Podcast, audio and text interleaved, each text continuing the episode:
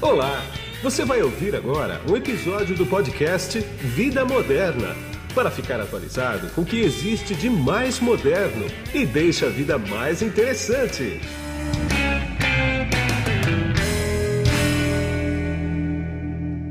Bom, e quem está comigo nesse podcast aqui hoje é o André Oliveira, que ele é diretor de engenharia para a América do Sul da Ford. Tudo bem, André?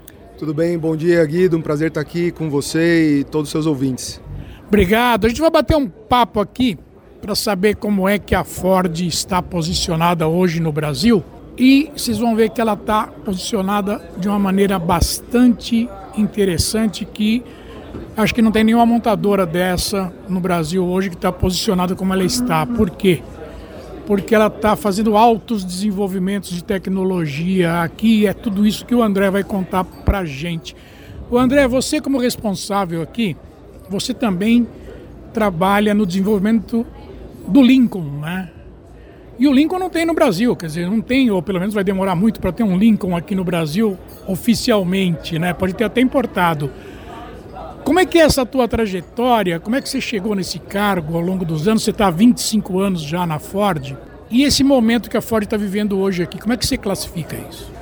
Bom, então, eu comecei na Ford em 1998 como estagiário, depois fiz parte do programa de trainee em 2000 e aí é, passei por diversas áreas da nossa engenharia é, aqui no Brasil e, e em Detroit também. Em 2011 a 2013 eu morei em, Dearborn, em Detroit, em Dearborn, trabalhei na nossa matriz, trabalhei na Lincoln, né?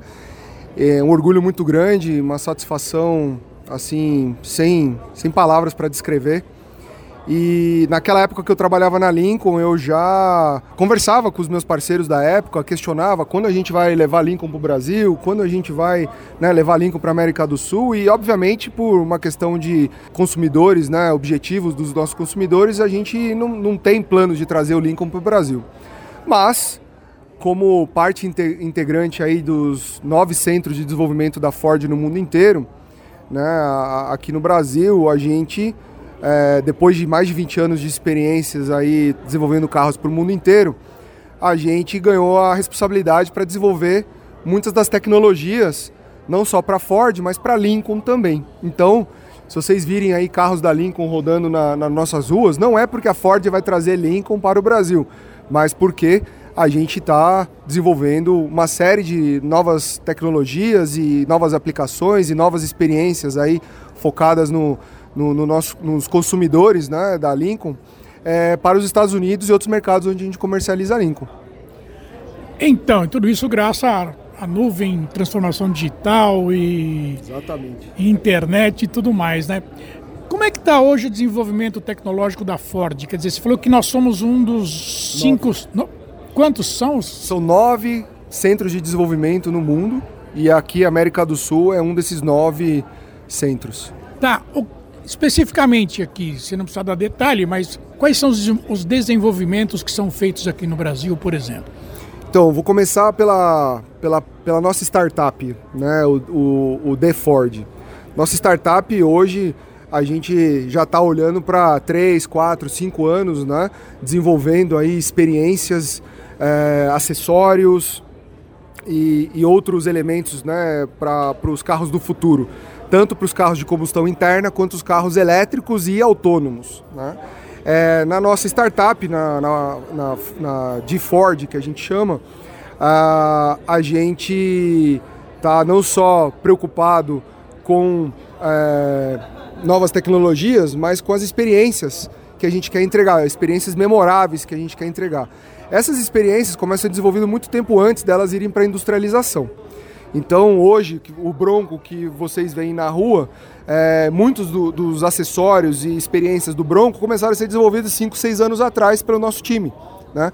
Principalmente ali alguns porta-objetos, o divisor do, do compartimento do porta-malas, é, além de ser um divisor, a gente trouxe a funcionalidade de uma mesinha portátil. Então, se você quiser fazer um piquenique no campo, você tira ali, monta uma mesinha. Tem um abridor de, de garrafa também já na carroceria do carro. Outros porta-objetos espalhados pelo carro que, que trazem uma experiência diferenciada para esse consumidor off-road. Né? Então, essa é a nossa startup e a gente está olhando para o futuro. Parte de design, design de interior, de exterior, a gente está fazendo aí também muito focado na Lincoln, como eu disse anteriormente, mas também alguns elementos de design é, focado para veículos da Ford, porque é, em parceria com o nosso centro de desenvolvimento de design em Palo Alto e em Michigan, no estado de Michigan. Além disso, a gente também é responsável aí por é, desenvolvimento de componentes, sistemas e subsistemas dos carros elétricos, por exemplo, sistema de resfriamento né, dos componentes e é, sistemas elétricos dos nossos carros, sistema de cooling.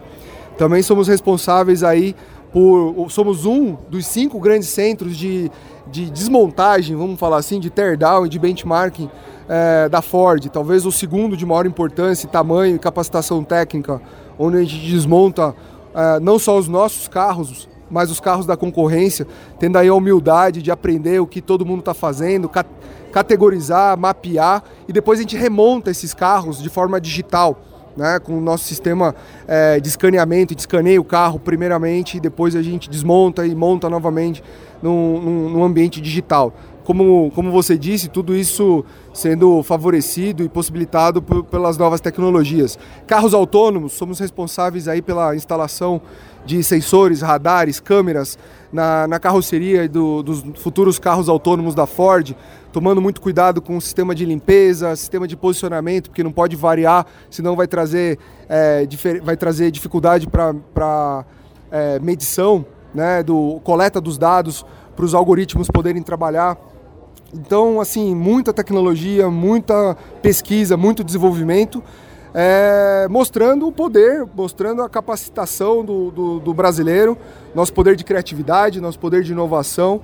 Como o Rogério falou, é, fora toda essa parte tecnológica, nós somos competitivos. O real versus o dólar versus o euro traz aí uma abertura muito grande, né, para a gente fornecer é, tudo isso que eu estou falando a baixo custo para a Ford global, né?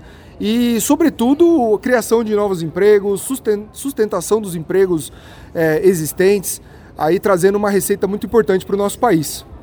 Para a gente finalizar agora, André, onde fica esse centro de desenvolvimento e quantas pessoas tem trabalhando lá? Bom, a gente tem quatro centros de quatro núcleos do nosso que compõem o nosso centro de desenvolvimento. A gente tem dois no estado da Bahia, um na cidade de Camaçari, é, dentro do Senai Cimatec Park, onde a gente chama de Ford Park. Ali tem cerca de mil colaboradores e outros 500 espalhados entre São Paulo, no nosso campo de provas de, no interior de São Paulo, em Tatuí, laboratórios, é, também centro de desenvolvimento e pistas de, de, de testes. Né? É, aqui em São Paulo, na cidade de São Paulo, na nossa sede, de onde falamos agora, temos também a, uma parte aí ligada à eletrificação e à conectividade. E em Pacheco, na Grande Buenos Aires, onde produzimos a Ranger e temos um time de engenharia responsável aí pela melhoria contínua e redução de custo do, do nosso produto Ranger na América do Sul. Tá bom, eu quero agradecer bastante esse teu podcast para mim aqui. A gente está com o tempo meio corrido, a tua agenda hoje está bem, bem atribulada. Eu te agradeço por esses minutos. Um prazer, Guido, e me coloco à disposição para a gente continuar essa conversa no momento oportuno. Tá ok, aqui é Guido Orlando Júnior, diretor de conteúdo do portal Vida Moderna, que você acessa em www.vidamoderna.com.br. Tchau. Você acabou de ouvir um episódio do podcast Vida Moderna Assine grátis nos apps Spotify, iTunes, Deezer, Tuning, Google Podcast e Android Podcast.